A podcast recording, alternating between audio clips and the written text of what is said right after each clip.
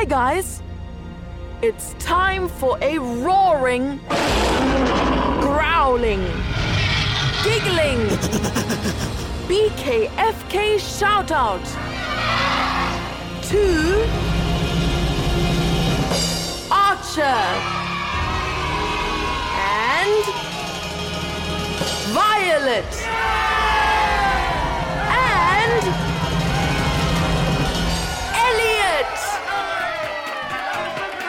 You guys are amazing. Thanks for supporting us. Hi, guys. Today we're giving you a full bonus BKFK episode. We want to remind you that on the 11th of April, we will be launching our Mysterious Magical Mansion Kickstarter campaign. We've been planning illustrations with our talented illustrator. It is going to be so good. When you back us on Kickstarter, you will secure your order of an awesome 32 page book of the Mysterious Magical Mansion. You'll get to see the mischievous, cute little dragon in full color and see its magnificent fiery breath. And you can choose from many other amazing rewards. We're doing everything we can to give you as much value as possible. Find out more on bykids4kids.co. In today's episode, we have some incredibly talented performers from around the world. Hi, I'm Will. I'm eight years old. I live in Amherst, Massachusetts, and I really like um, dogs.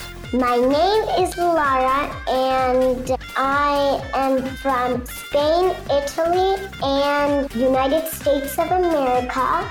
I really like puppets and bunnies and cats, especially kitty cats. Hello, my name is Takshvi. I'm from India. I have my own podcast named Story Glory on Spotify. My name is Yunji. I'm seven years old. I'm from Korea, and my favorite subject is art. You guys rock! Okay, Ruby, let's get on with the story. Fairy ointment.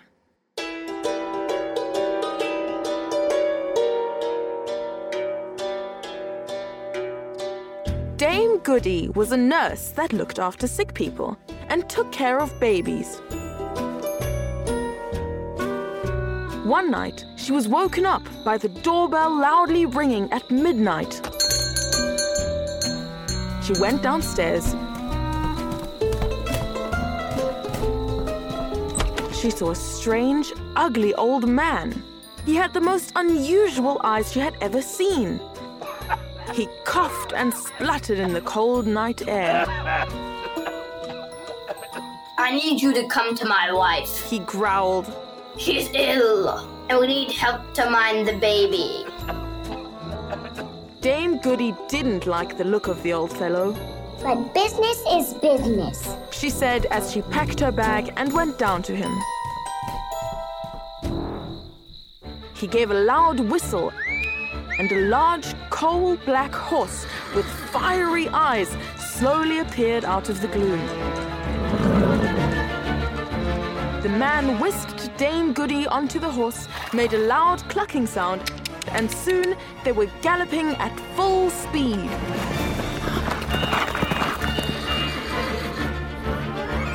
Dame Goody was holding on for dear life just to keep from falling to the ground.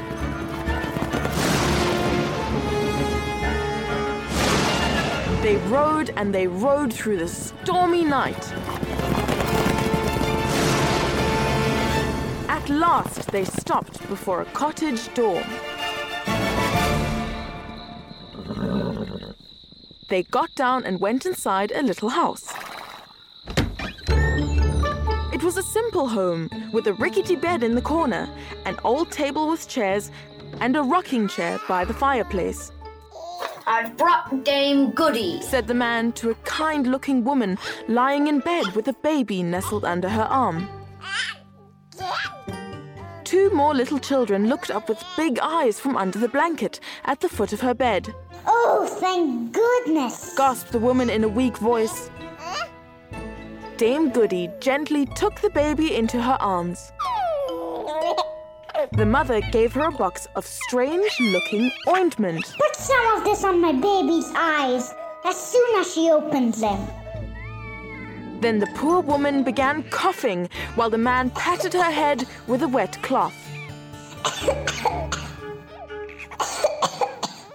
Dame Goody went and sat in the rocking chair by the fireplace.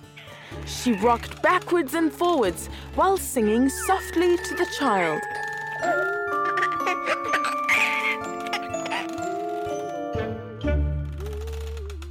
After a while, it began to open its eyes. Dame Goody saw that it had the same unusual eyes, just like its father. So she took the box of ointment and put some on the baby's eyelids. What could this be for? She wondered. She had never seen such a thing done before, so she looked to see if the man and woman were looking. She saw that they weren't. She dipped her finger into the ointment and then wiped some onto her right eye. No sooner had she done so than everything about her seemed different. The cottage became elegantly furnished. The mother in the bed was a beautiful lady dressed up in white silk.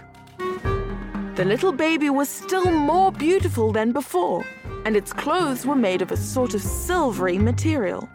Its little brother and sister on the bed were strange nosed imps with pointed ears who giggled and made faces at each other. Dame Goody knew at once that she was in a house of pixies. But she said nothing to anybody and carried on with her work.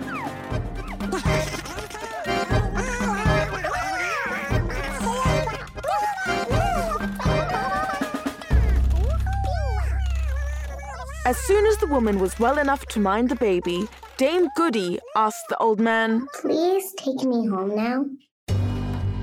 He stood up and opened the door, gave a soft whistle, and along came the coal black horse with eyes of fire.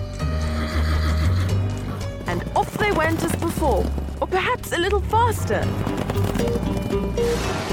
till they came to Dame Goody's cottage. The strange old fellow lifted her down Thank you. he said, handing her a small bag of coins. She gasped as she felt the bag. There was no doubt that she had been paid more than she had ever been paid before.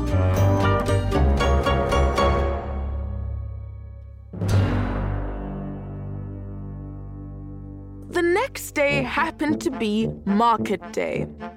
Dame Goody needed many things for her house, so she trudged off to get them at the market.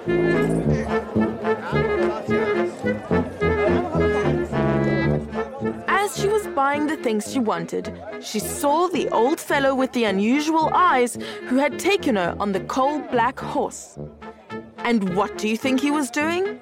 He went about from stall to stall, taking things and putting them in his bag. Here's some fruit, and there's some eggs, and so on. And no one seemed to take any notice. Now, Dame Goody did not think it was her business to interfere, but she thought she should not let so good a customer pass without speaking.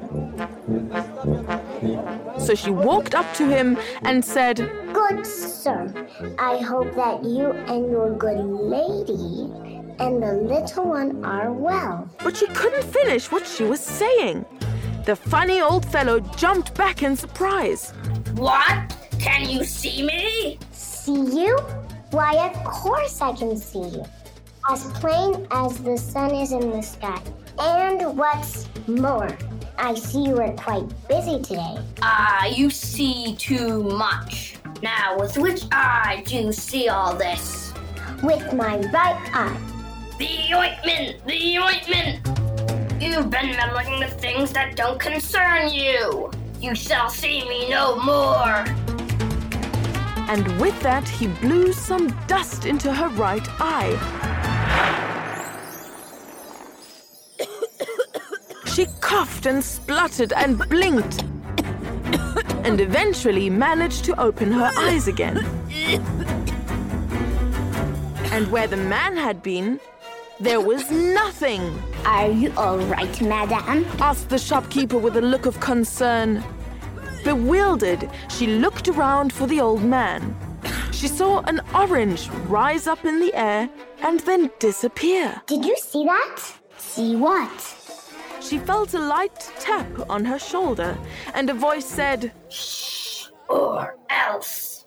She wisely said no more. I think I need a good night's sleep. She muttered as she left the market, scratching her head in wonder.